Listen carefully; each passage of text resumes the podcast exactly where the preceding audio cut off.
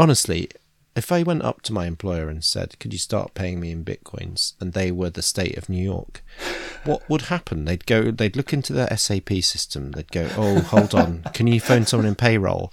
They go to payroll. They say, "So, does our bank do custody for Bitcoin?" No. Uh, does anyone have a Bitcoin wallet? Someone at the back puts their hand up. Yes, I've got a Bitcoin wallet. Do you need me to send someone a Bitcoin? No, not a whole Bitcoin. Okay, we'll convert. Well, I can't tell you what his pay is because of HR.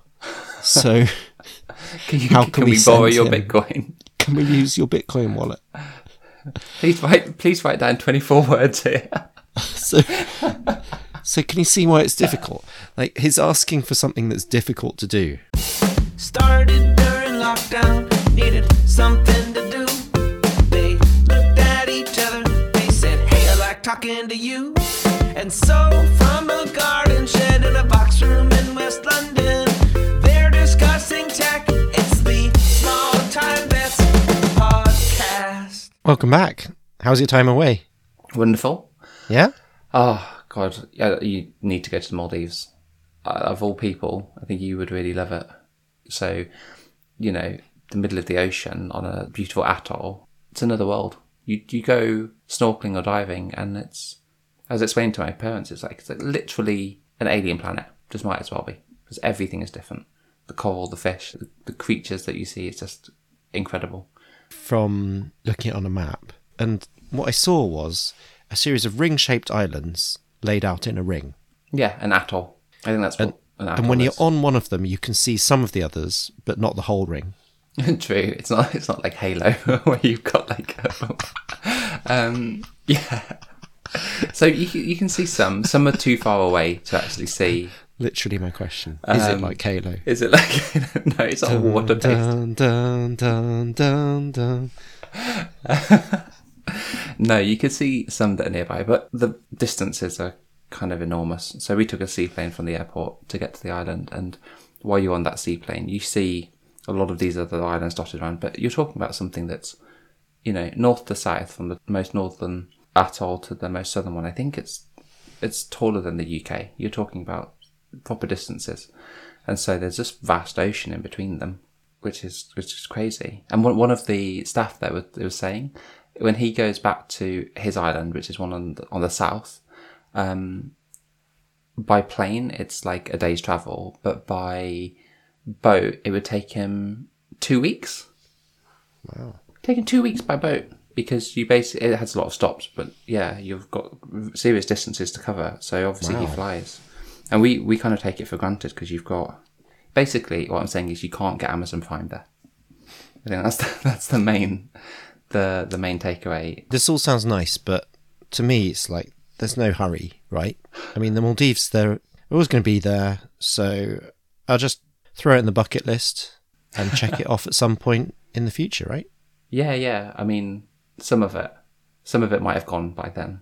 A statement from the president of the Maldives at COP26, which is currently going on, where he was just saying like a lot of the Maldives has like a decade left at, at most, the smaller islands at least, and some of those islands are inhabited. They have local indigenous populations. They are at serious risk of just disappearing with sea level rising.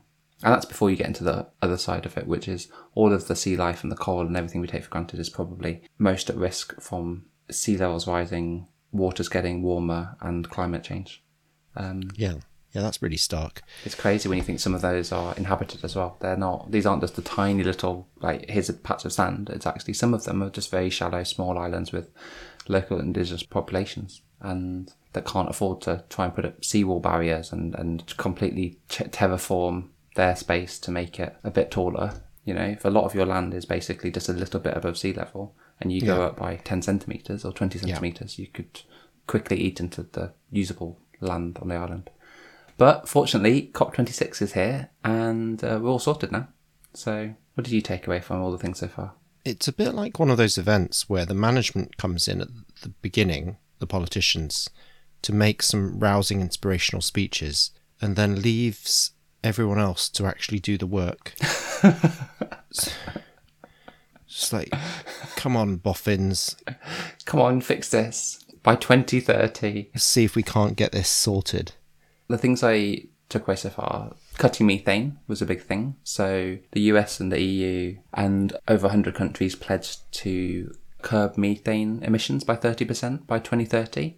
I mean, it's an important thing to do. I don't know if they said how they'll do it, but methane is arguably the worst greenhouse gas when it comes to its impact on temperature change. Becoming net zero, I think India said they want to be net zero by 2070, which is, I'm always skeptical of any promise that's like 50 years away because I'm like, who's going to be in charge? Like everything could change in that. We operate within political systems that can hold themselves to account within a, f- a four year or five year Yeah, life cycle, so- but best an eight year cycle. It's strange, right? Because then, even between administrations, you'll see a commitment made to the Taliban from a previous administration, which you have to hold to those timelines under a new administration because of the commitment that was made. So, 50 years from now, a commitment made by the Modi government, the Modi administration, what is the I guess it's legislative that you would be you'd feel a certain sense of legis I mean we in the UK made a commitment I think a year and a half ago that we're deliberately trying to break about the Northern Ireland Protocol. so it's it's strange to think that 50 years from now, a government that will, uh, you know, will look back on something that Narendra Modi has done and say, "Oh yes, yes, we're we're better keep to that under international law." Yeah, I, I agree. I think anything that goes beyond 2030, I've kind of disregarded. Like you said, it's unlikely to, to stick around. The ending deforestation one was another one. So 130 countries pledged to do that, and that includes Brazil and the Democratic Republic of the Congo and Indonesia, which I think are like 90% of the world's rainforests. So that's important. I don't know how they're going to achieve that. Especially, I don't understand Bolsonaro, the guy who's basically like, you know what, Amazon is open for business. Go and chop down everything you can find. Maybe he thinks he can get all the Amazon done in the next nine years. Maybe. so it's like, yeah, we'll stop in 2030, at which point it will all be farmland. so I don't know. I'm laughing, but also crying inside. And I think what's funny, I read something about they'd already committed to do something like this in 2014. So not sure how this is any different. Basically, can we sum up COP26 that it's just a big talking shop, or is there anything that actually matters in this? Well, I don't really understand the format, so it, it is a really great forum for launching related press releases around the event. And so you've seen around the fact that COP26 is occurring, it helps to put pressure on our government, other governments to do a thing, make a timing of a launch, put pressure on companies to have some kind of product announcement related to it. And that's great. But the format of it is we are all aware that we need to do something. There is a sense of peer pressure when you get people in a room. However, it's all voluntary and there's no enforcement mechanism. So come to the table, see what you want to announce, see what you can announce. There's a bit of jockeying for who can come up with a good announcement. China just hasn't shown up, which I think is a problem because A, vote, a letter. right, but its coal emissions are a significant contributor of greenhouse gases right now, and it's going all in on coal. But China have their own plans to be free from coal anyway, right? They're just they're doing their own thing. Right, they they aren't keeping to the the news cycle on the COP twenty six. They're not aware that this is a great marketing opportunity. No, Plan- they're basically like they're on a they're on a five year cycle. It's a different plan. It's it's a five year plan. The way to think about COP twenty six is it's an exercise in mindfulness, right? There is a thing about putting lots of people, lots of the eyes of the world on a particular topic for a particular given period of time. It's it's why we have Milan Fashion Week. It's why we have conferences and events.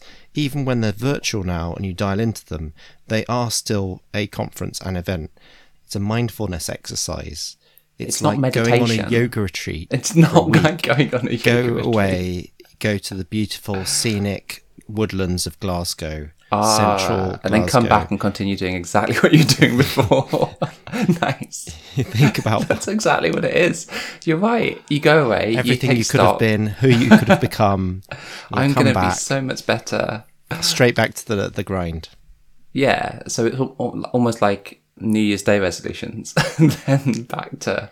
It's about setting a Yeah. north star. But usually, when you do that, you then plan like, here's the things we're going to actually tangibly do, and who's going to be accountable and responsible for doing it. Whereas on this, it feels like you're right. It's management at the beginning, setting a north star, making a big claim, and then you walk away and go back to just whatever. I don't know. There were some really interesting ones. So, like, was it 50% of EVs in the USA by 2050? Did I get that right? And the whole shift of financing away from fossil fuels to clean energy, again, interesting and probably the correct angle, but I don't know how you actually do that as a collective of countries. Yeah, it's funny because the kind of things that drive that change is like ESG imperatives, which is a kind of mindset shift in the investor community and expectation change. It's weird how change happens. I don't think it's completely divorced from COP26 that these other things are happening. I think hmm. there's a societal shift. With the societal shift, there are environmental, social governance requirements put on pension funds. This changes the way that people behave in annual general meetings, puts pressure on the boards of major companies, which changes their behavior. And alongside it, you know, like the Congress passing the Biden 1.2 trillion infrastructure bill, it results in some massive amount of money, 12 billion for EV charging infrastructure. I just want to ask about the whole electrification thing, which was more to do with just going back to the Maldives side. There, seaplanes and boats are the main form of transportation. And I think shipping small boats, large shipping containers, etc., and then seaplanes made me think: is electrification of other things other than cars happening? And if anyone knows, you would know. Okay, well, the thing is, you have to electrify everything. That's the goal. So, yes. So that is still a, yes. a feasible goal. To, so, Uh, so, is it practical? I mean, when it comes to shipping for ferries, you could use batteries, okay. lithium ion, or other. Hydrogen will probably get a look in as a great transport fuel. You talked about seaplanes. So, for short distances, it's even possible to think about battery powered flight. For medium and long distances, hydrogen is actually a really good zero carbon fuel for flight because of its energy density. I think really the the quick reference guide that you should be looking up for this is Michael Liebreich's latest version of the hydrogen ladder of what hydrogen does and doesn't work for. Oh, Uh, cool. So you know how on the back of your fridge there's a sticker on the side of the fridge that says it's energy efficiency and it goes A, from B, A C, to D. G. Yeah, yeah, Yeah. yeah, yeah. And it's it's like it goes green through to red, and like it's not efficient at all if it's in G. It's, Mm. it's a bad fridge. Yeah, he's done one of those for hydrogen, and the link will be in the show notes, and it basically tells you is Oh, cool. hydrogen on a hiding to nothing here? Will it get a look in in the contest against, example, biogas or lithium ion batteries or LNG? Or is hydrogen in this example it's the first best way of decarbonising this particular segment and sector? It's kind of like a quick reference document. And I mean, is it the truth? Has it come down from a cloudy mountaintop wreathed with fire and lightning? No, no, it hasn't. But it is quite a good starting point for a conversation. So, is there good thinking being done about decarbonising things other than ground transport and electrifying things other than ground transport? Yeah, there is. And obviously, there's a lot of niches here. Oh, The Nordics have gone all in quite fast on electrifying ferries because Really? they're full of ferries. Yeah, and they're Oh, doing it yeah, a that makes sense. Oh, cool. Yeah, they're doing it a lot. So that's a good place to see what you can do with an electric ferry. I found um, that doc- the high resolution version of the hydrogen ladder, and it has another thing called the Swiss Army knife for hydrogen, which is also quite interesting. Yeah, that's pe- what people want you to think about hydrogen. Oh, they want you to think that the little tool for removing stones from inside a horse's hoof, that's hydrogen.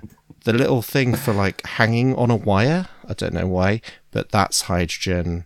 The little magnifying glass, that's hydrogen.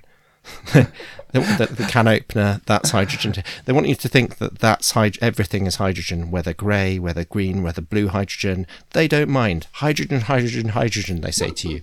But what Michael Liebreich has done, of formerly of Bloomberg New Energy Finance, is he said, hey, you know what? For various political, economic reasons or social reasons, or fundamentally sort of behavioral reasons, there are tipping point reasons why hydrogen is going to have its work cut out to do well in certain segments, certain very particular use cases. And in other cases, it's going to be a breeze, it's going to be a walkover. Hydrogen is going to absolutely crush it. Um, so let's go through one by one and think about where hydrogen might do particularly well and where it's going to have to beat out this particular thing, like biomass or something else, where it's actually quite a close one, and whether or not you can get, kind of get to the volumes which really make hydrogen affordable and successful is, is a close one, might be too difficult to call. Uh, Jonathan, I think it might be time for this week's not a sponsor, which is me. Cool. What's this week's not a sponsor? This week's not a sponsor is Bristol Street Motors in Sheffield. Bristol Street Motors is a car dealership, and they're all called Bristol Street, so that's confusing. The one I mean is the one in Sheffield. Absolutely brilliant. They sold me my used Nissan Leaf. It's 2014 Nissan Leaf. Really good car dealership. Very clear, very plain dealing. And even though all my interactions with them were remote and COVID secure and done, for example, with the video camera walk round of the whole vehicle, I actually never. I bought my second-hand car sight unseen. Uh, all went really well. I love the car we've got, and it's been a thoroughly good experience. That's Bristol Street Motors, Sheffield, Nissan dealership. Cool. This week's not a sponsor. Thank you very much. Yeah, that's really helpful. Um, and importantly, you don't live anywhere near Sheffield. No, and my 2014 Nissan Leaf cannot get to Sheffield. It's too far away. so what what they'll do for you? This is great. It's a national business. What they'll do for you, the Bristol Street Motors Nissan Sheffield dealership, is they can take your Leaf if they have one. Who knows? Have they got one handy? They're selling like hotcakes right now. They'll put it on the back of a trailer for say 250 pounds and they'll bring it to where you are for a reasonable price and even if it's way beyond the range of its old battery That's incredible. Thank you. Thanks for that. Not a sponsor. thanks bristol street motors sheffield It's been a couple of weeks, so I think it's these two weeks in crypto. These past two weeks in crypto What's happened in the markets? bitcoin in the past week went up to uh, 64,000 US dollars and then has basically been sort of hovering around the 61k mark for one bitcoin ethereum meanwhile is going very strong having seen steady inclines in the past month and it's now at four and a half thousand usd and weirdly binance coin has shot up to over $600 uh, a position that it had previously attained six months ago, coming close to its all-time high of 700 US dollars, having been hanging around at 150 and, and, and looking quite stable, 150 US dollars. Solana's now showing that it can reach 250 US dollars, which it's done very conclusively. So that's this fortnight stroke week in crypto. This week in the markets, uh, just really one comment on Tesla, which is it gained 50% in the last week or week and a half. What could have driven it is the announcement about car rental company Hertz acquiring large number of Teslas and then follow an announcement saying that they were going to use them to lease them to Uber drivers, at least half of them, and then tweet by Elon expressing bafflement at the stock price rise and clarifying for the record, as if it needed clarifying, that the contract hadn't been signed yet, sending the stock price downwards in response to his tweet, but not much. Ultimately, it didn't do so well on Friday, but the story of Tesla stock over the last week and a half has been a 50% rise. It's been quite profound. And that was this fortnight in crypto markets. Wow, we should not take two weeks off in future. Cool. And this week in crypto, Bitcoin white paper became a teenager, so it's now 13, which seems kind of short lived for most things, but I guess in the world of crypto, that's literally the oldest thing that we have. So I think if you were to look at Bitcoin now and you were to compare it to the, its initial goals, it's still pretty closely aligned. Obviously, there's been certain improvements, upgrades, various things to, to make performance and block size better, to improve security and decentralization, all of those things. But the principle of it, you know, the preventing double spends, ensuring an adversarial landscape of miners to increase security of the network and ensure that it is truly decentralized and maintains its uptime, and then a fixed supply cap of decreasing inflation every you know four or so years.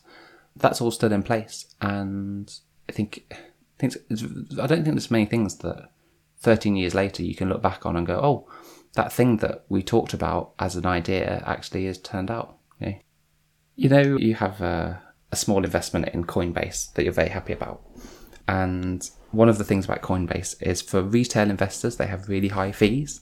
Did you see that recently they've announced they're going to launch a subscription service? So a zero fee option if you pay, if you trade a lot or invest a lot. You can avoid all those fees, Doug. It's funny. I think the number of people who are onboarding to Coinbase is really high. This past week or two, Bakkt has performed incredibly well on the markets, rising in value 100% uh, in terms of its stock price. So, although Coinbase has done really badly on the markets, I think it's recovering. Well, I can tell you it is recovering right now. So on Coinbase One, which will be their subscription model, you'll pay a monthly fee and then you'll get zero trading fees. So at the moment, their trading fees are what three point five percent. Don't know if it Seems high. but they have a really good user experience, apparently good customer support, all of that stuff. So No, they have terrible customer support, but they Oh. they just have a name, and Uh, oh. people know that you can use your credit card on Coinbase. Ah, okay, that's true. So with this one, you get priority support. Okay, I guess you're paying for it, and you'll still have a price spread which will apply. But that, I mean, that always applies. It's a brilliant model, right? So A subscription model is fantastic. There are some people who will pay regardless of in a, in a in a market where what you're supposed to do is probably just hold a position. Coinbase has managed to monetize your inactivity. Clever, clever, clever. Well, not just that, you're you're almost incentivized then to trade more, which is where they get they'll get more activity in the market. Right, which helps liquidity on their platform. Yeah. It doesn't help them in the sense of they're not front running your trades by sharing information about your No, no, trades no, to the markets. Not not that side, but it's Not that they're telling anyone that they're doing that. but it's good. I mean, recurring revenue models are generally gold. So when this does launch, if it does have a lot of pickup, I think Coinbase will get priced very differently as a stock, if you think about it. Because as soon as anyone moves to a recurring revenue model, they suddenly get seen as like, a, oh, you're like a Spotify now. So people pay £10 a month and get this. Great. We'll just times that by user growth. Ta-da. New valuation. Versus what they currently had to do, which was very much it depends on market volume and it depends on whether crypto is in a, a bull phase or is in a, a downtrend, right? So I think hmm. this this ignores that because you'd assume in a downtrend people will be crying and then they'll forget they've got a subscription to Coinbase that they're just uh, letting money slip away. I think it's a cool Yeah. thing. Yeah.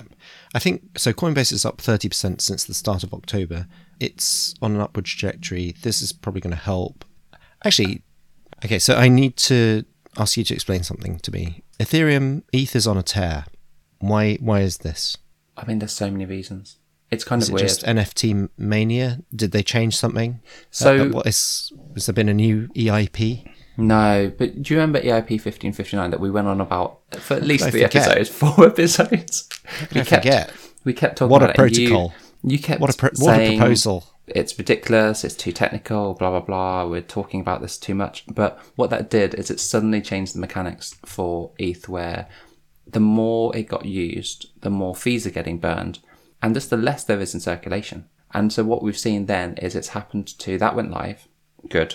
NFT mania set in, where everyone went absolutely mental, minting everything in ten thousands of everything for everyone, which and minting NFTs and then getting other people to then sell them. I mean, that just it just creates loads of additional volume on the network, in addition to decentralized finance, which is already creating a lot of volume, which is basically meaning for probably the only time in its history, actually, the last month has been the most deflationary month for Ethereum ever. It's not actually fully deflationary, but there's been many days where it's actually been net negative in terms hmm. of new issuance. I think that makes a big difference to just basic supply demand price dynamics. But then this this recent all time high happened with the Altair Beacon upgrade, which is the last upgrade. It's it's an upgrade to the Beacon chain, which without getting too much into it, that's the chain that allows us to move to proof of stake. And this is the Okay. last upgrade before proof of stake, probably early next year. And do you remember? I think one of the last upgrades they did, there was that that kind of slight outage. There was one um, instance of one of the client software that didn't get upgraded in time, and then they it forked, and you ended up with a Yeah. small small forks from certain people who were running an old version of the client that was not updated correctly by Parity softwares. So that didn't happen. They had ninety eight point seven percent of smooth upgrades within like the first few hours, and everyone I Just like an iOS upgrade. just like a centralized upgrade, right? But this is actually getting everyone to choose to, to update to it without any issues, which I think is quite impressive considering the different node clients that are, are running this version of the new upgrade. So I think generally Why people would that have driven this massive price rise in Ethereum? Any upgrade to the network for people who think about the this is just my theory, but It think instills about confidence that in- there was success. institutional investment, not Right. just us, but institutional investment is looking at Bitcoin, which never ever gets changes. Very, very rarely. And if it does, it causes volatility. Ethereum, on the other hand, gets loads of changes. And yet they're now being put in the same funds and ETFs and, and people's portfolios for investors that want Bitcoin and Ethereum. These are the two they want. I think when Ethereum has issues, it can, you know, and high gas fees and all these other things happening, people get a bit nervous. When it has a really smooth upgrade, people are like, oh, it's kind of like Bitcoin, but just like the programmable side, right? So they get very It's funny, we're not hearing enough about Ethereum investments by institutional investors. You would say it's all there, it's just happening in the background without as much noise. It is. There are announcements of, of a lot of custody provision from banks and major financial institutions, but they're not making a big song and dance about it. And obviously, there's no ETF on the cards at the moment, but they have all the infrastructure for it, right? So Ethereum is a really solid place. I was going to say, got a question for you. Oh dear. So, um, how how much are you invested in dog money? You know what I wish? I just wish I'd, I'd been ironic and just thrown a hundred dollars into like Shiba, Shib, whatever it's called, leash, bone, some sort of kennel. I trust you have your Floki safe, right? Oh my god! Should I should I have Floki? Because when you Floki see is a safe moon as Elon Moon. okay, so each time I see one of these, I'm like, that's one more canary. When you get to ten canaries, get out the mine. It's gonna collapse. You know that's not how canaries work. You're never very condescending about um, dog money. Can you explain Shiba to me? So yeah, some people did really well over Shiba Inu, and the context for this is obviously back in the day there was Doge, which has a friendly Japanese dog face on it, and it it can't be taken seriously because there's an infinite amount of it, and it was just sort of copy paste code effort. But then it became a meme, and other people said, "Yeah, it's a meme, and it's community driven," and that was treated as a virtue. And then many other breeds of Japanese dog had their own community driven coins. And then Elon Musk weighed in on Doge. And then at some point he weighed in on Shiba. And then Floki appeared out of nowhere, who I think is a bit more Norse themed, but I might be wrong and then I've, there's now ads on public transport networks in Dubai Airport at conferences saying that Floki is the Doge killer. Shib used to be the Doge killer, and the fact is these will all go to zero, but but when? And so timing your entry and exit from the roller coaster ride that is meme coins is to a large extent a fruitless exercise maybe it's better just never to get on. And if you've accidentally got on, to get off, even if the ride hasn't stopped. You're telling people to, to jump off a moving roller coaster. Possibly the safest exit.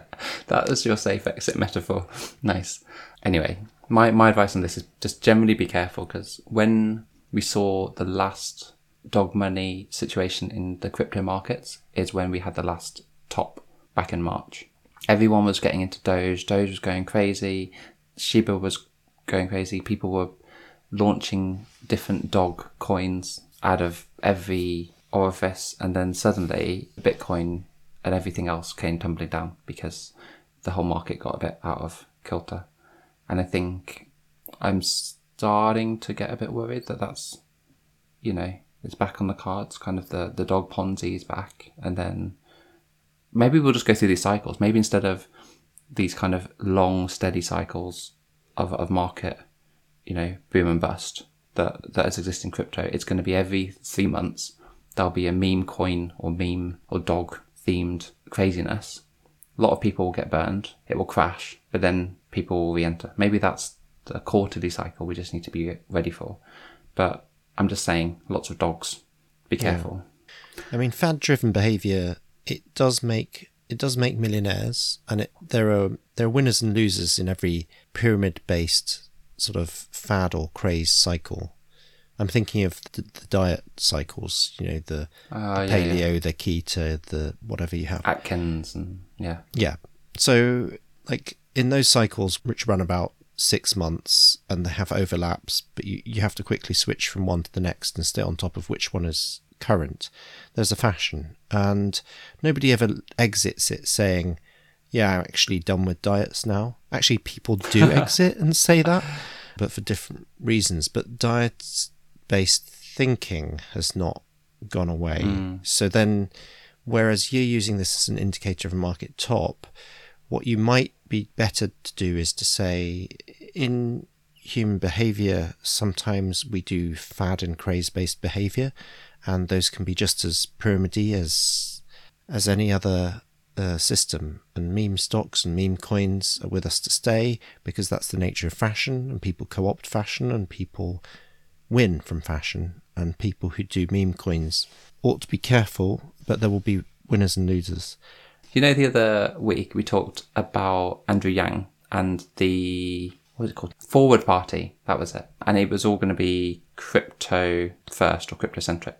The person who he lost the New York City mayor election to, Eric Adams, has just said within the first few days of him taking office that he wants his first three paychecks in Bitcoin, and he wants New York to be the center for the cryptocurrency industry and to take the spotlight away from Mayor Suarez in Miami. He's trying to like pull some of the spotlight back to New York.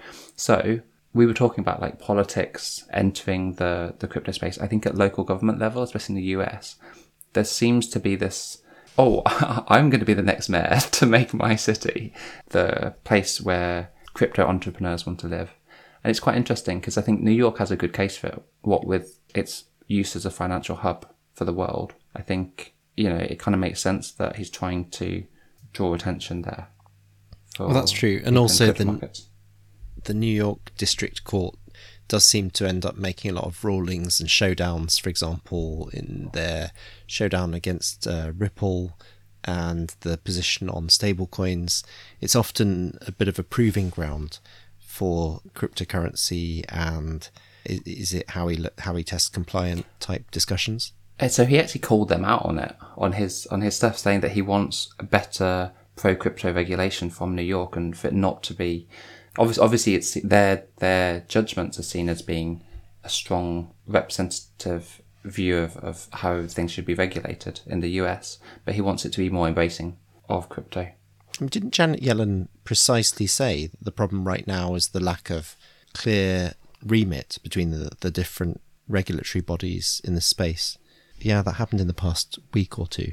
I mean, she's right. It's a joke. They're all going after it. SEC, CFTC, all the different regulatory bodies want it to be the thing they regulate, which is no surprise there. It was in the context of the challenge of regulating stablecoins.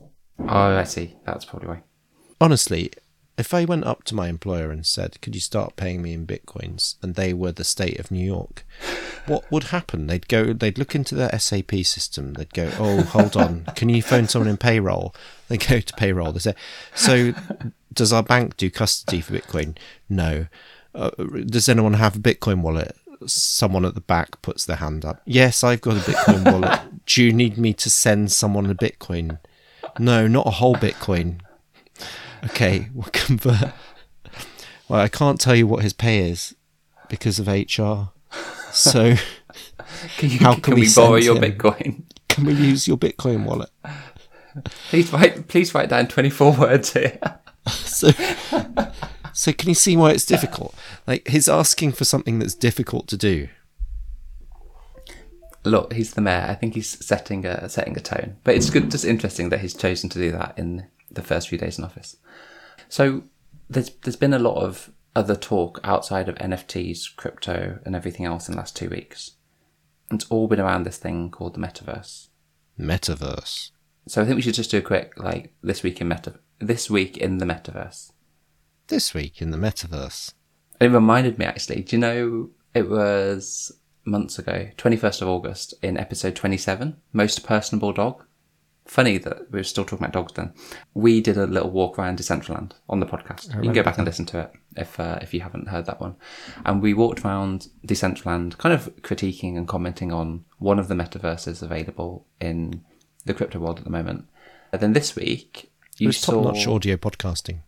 but it was interesting because firstly anyone who went out and looked into decentraland and maybe bought some of their native token mana will be very happy right now because it's done very well all metaverse things have done very well and a result of that is the facebook announcement or do i still call it facebook you can explain When you said a result of that is what you mean is one of the causes of that.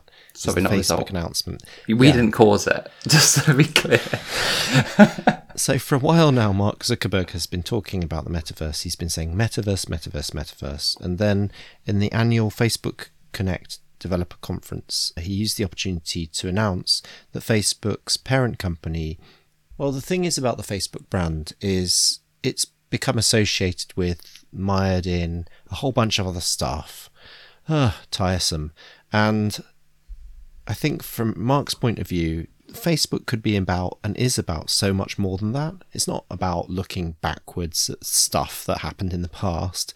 It's about thinking about the future, which is more like Ready Player One. And that's why Facebook parent company is being renamed Meta, which, and apparently Mark likes Latin, um, means beyond in Greek or something. I don't know.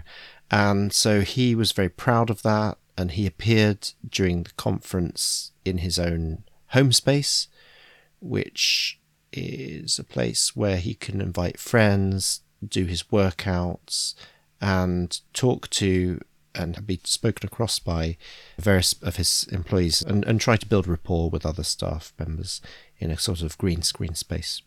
you google did this and they did the alphabet name change and then everyone kept calling it google Well, stock ticker is still Google as well. This is different from that because they're actually changing the parent company to Meta. And there's going to be two sides, right? There's going to be. It was the same with Google. But people still. No one refers to it as Alphabet, right? Whereas I think here, are they going to Well, refer people say to. Google's parent company, Alphabet, or they say Waymo, formerly the Google self-driving car project. Oh, okay. So yeah, they do refer to things as Waymo. So if it was here, would anyone ever refer to it as Meta? Or is Meta just, uh, just purely there for earnings calls?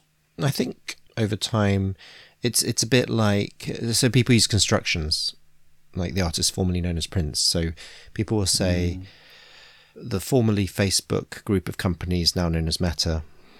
Ah, okay. And their stock ticker will be MVRS though. So they're not just leaving it as FB. Oh wow, Yeah. So, an MVRS looks more like metaverse. Absolutely does, yeah. Very, very confusing. Can we take us back to Neal Stephenson, who coined the term metaverse? In Snow Crash, So in Snow Crash, he, which was quite prophetic, in Snow Crash in 1992, Neal Stephenson coins the term metaverse, and it's an Earth-sized space. You materialize at specific points, a specific point, there is a highway that traverses the whole equator of the globe, the metaverse globe. And you can drive around the metaverse, you can talk to people, and it's basically the internet, but with a bit bit more avatar flavour of the internet. Uh, now we're faced with this profusion of people talking about a metaverse. What on earth are they actually talking about? What do they have in their minds? What are the touchstones and archetypes that they are mentally referring to when they say this because not not enough of them like less than 5% of these people have read Snow Crash by Neal Stephenson they have seen Star Trek and they've seen the holodeck They'll have seen Ready Player One, and that's what they have yeah they'll have That's- they'll have seen rather than read Ready Player One. Yeah, yeah. In their heads, it's Spielberg's Ready Player One. There's uh, there's just loads of you know naughties pop culture references in the metaverse. That's all it is. So what it is is they're thinking I will put something over my head. I might have to sit down or I'll be on a um, treadmill like hanging from cables from the ceiling and it'll be very immersive and then when I finished I'll take the goggles off. Meanwhile the world around me will be absolutely horrible. That's the paradigm. There'll be resource crisis, water shortage, absolute social decay, biker gangs. I'll be living in a trailer park that's been stacked vertically under scaffolding. Oh wow, you're really going very close to Ready Player One. It was That's inter- kind of what that's what's in their Do you know heads, in and they're, they're thinking that it will be so bad that people will want the relief of this escapist, like you know, as much as much of the time as possible. Both my education, my leisure, and my commerce, and my entertainment, and my social interaction will all be screen time. The screen will be about three centimeters away from my eyes, or it'll be projected straight into the back of my retina, or it'll be digitally implanted into my optical nerve. And that's the vision of the future, and I will try to monopolize advertising spaces within that or, or leverage data. oh god, it's advertising, isn't it?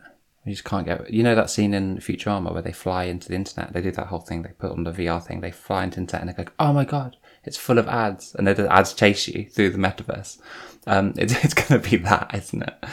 But you know, you know in Snow Crash, there's the thing where like seasoned hack because it's all it's all hackers, right? So it's not con- commoditized. Everyone's a bit of a hacker, and the ones that have like good hardware, they're more high resolution. They have like a better experience of the metaverse. Other people who've got like cheap, you know, low fidelity hardware, they dial in, but they're kind of blocky and a, a bit a bit broken, and they can't do some of the cool things.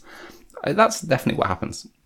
I think in the the version that we get, it'll be bandwidth. It'll be like, oh, I'm on high speed fiber gigabit connection. I get the high fidelity, full resolution, high refresh rate, you know, great polygon models through the metaverse, and then poor dial-up experiences are just going to get this kind of like cut down, really blurry, crappy version of of it. I wonder if that will happen. Fun question. Do you think in his head Mark Zuckerberg is is Hiro Protagonist? He's, that's like his like his username at Facebook. Just Hiro Protagonist password metaverse. also, did you know Mark Zuckerberg was the first avatar to actually make the leap from the metaverse into the real world? It's really unimaginative because he, he shows a poker game being played in a space station, and the people that he's dialed in with, one of them is a kind of photorealistic avatar, another one is cartoonish, another one is a gigantic robot, and then there's his version of himself where he's talked to the employees that are charged with making the avatar of Mark Zuckerberg. And he said, No, can you dial it back a bit? Make it less. No, and what they've ended up with is kind of a memoji Mark Zuckerberg if you didn't have much imagination. And that's it. that's all they've given him. And he's gone, yes, I'll use that for my big press launch. Let's turn to this week in NFTs. Yeah, so I guess a good good segue. The NFT stuff has just followed. It's almost like you you write an article about Facebook, you talk about Meta, then you talk about the metaverse, then you talk about NFTs, and then eventually you get to crypto. Now, crypto is the kind of old legacy boring stuff oh bitcoin that 13 year old technology yeah whereas i think they're starting with like the metaverse now It's really, it really um, normalizes it. it's it's weird isn't it It's like, oh yeah, okay, so you'll probably be paying using Bitcoin in the metaverse. Oh, Boring. What the thing the mayor wants to pay with? Nah. but yeah, this week in NFTs. So I saw something about hackers that are now, and you've got to be careful about this. They're using NFTs that they're dropping into your wallet, and when you try and open those NFTs, it will prompt a transaction to be signed from your wallet, uh, which for newbies or people who aren't watching out for it might think, oh, that's just something I just hit OK, you accept the cookie kind of thing. But if you sign that transaction, they then will just take everything from your wallet. You're basically signing over a smart contract that allows them to just lift all the stuff from your wallet. NFTs, Ethereum, everything, tokens. So just be careful about that because people are getting very, hackers are just getting very clever with what they can do. And there's nothing stopping them just throwing an NFT into your wallet, just spamming you. Costs them a bit in fees. They send it to you. If you then click on it and then sign that transaction with your keys, you're essentially giving them the ability to steal everything from you. So that's more of a public service announcement. Yeah, thanks for that. do, do you think games count as metaverse or not? Because I wasn't sure on these ones. It's all come in the same wave of announcements, but EA Sports, the I think it was the CEO of EA Sports, on a recent um, talk said that NFTs and play to earn games are the future of the industry, and I was like, that's quite interesting, because EA don't know the root of kind of EA games. They've gone very heavily into micropayment, annoying add-on things, in-game add-ons and in-game purchasing, which just drives me mad. It's like you pay fifty dollars for or fifty pounds for a game, and then you get the game, and to access all the other things of it, you've got to pay them more. They're really guilty for that. As one of the worst. Give me an example of a title what that does. They do it with a lot of their sports games. It's like FIFA and Madden and the NBA ones. You you get the game, but then to access certain features or players or other things, they'll be like, "Oh, you can get this, but then you have to pay for this thing." And you're like, "But we paid for the game. It wasn't a free game. That's a freemium one. You paid for it, but then they're really guilty of making you pay pay more to access all those additional features." But it's interesting because they still make really good games. That they're now saying NFTs and, and play to earn are the future of it because that's a very different business model.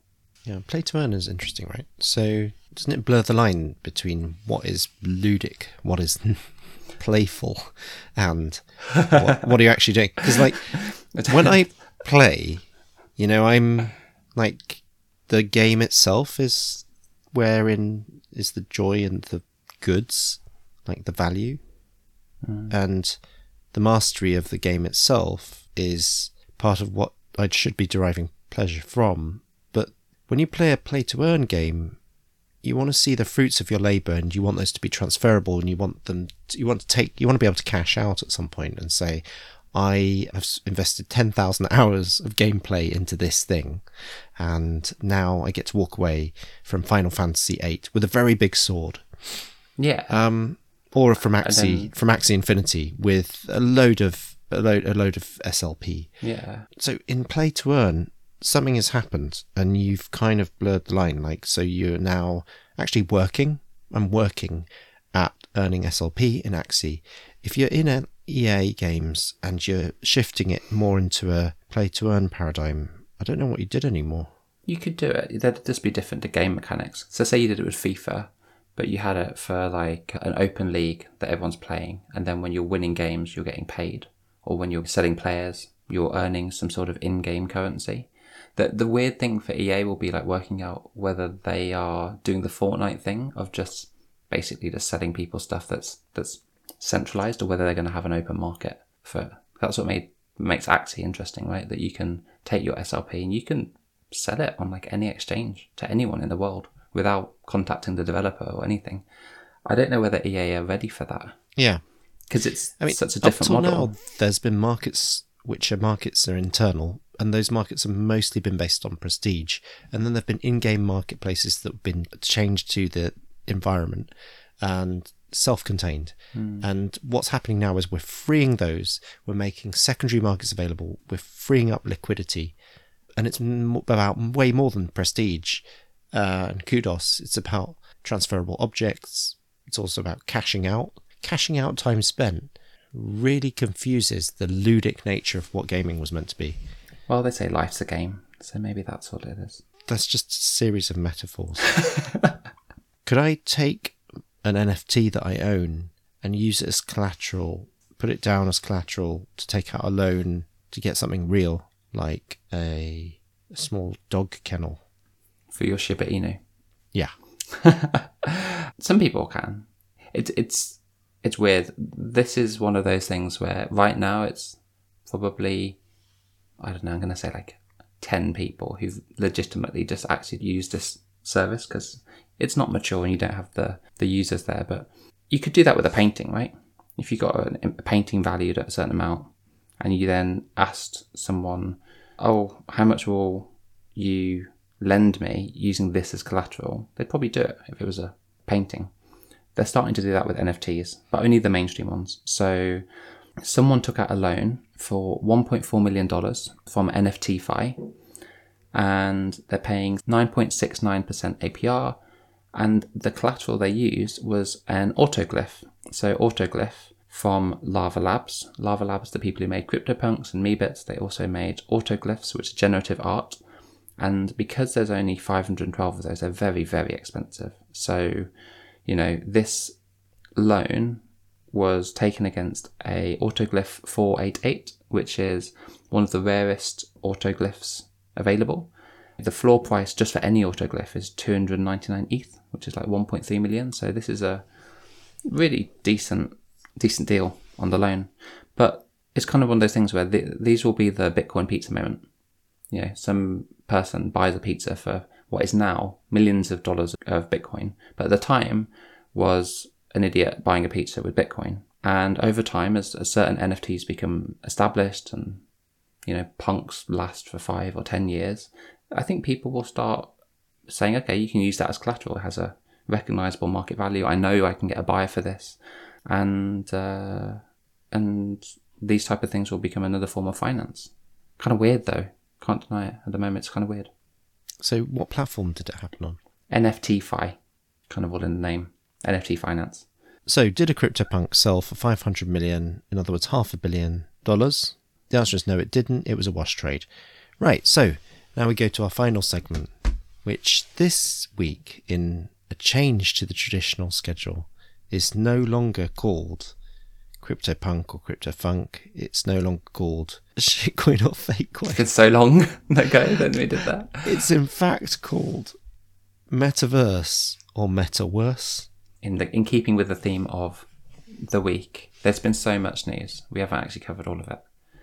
So the way this will work, we each have to give two news headlines, one of which is a real one, and one of which we've made up, and it has to be about the metaverse. Love the format, by the way. so you're just going to read out the headline, uh, and it's from the last week, and one of the headlines is real, one of them is made up, and we have to decide which is which. I love it. Take it away, Jonathan Tipper.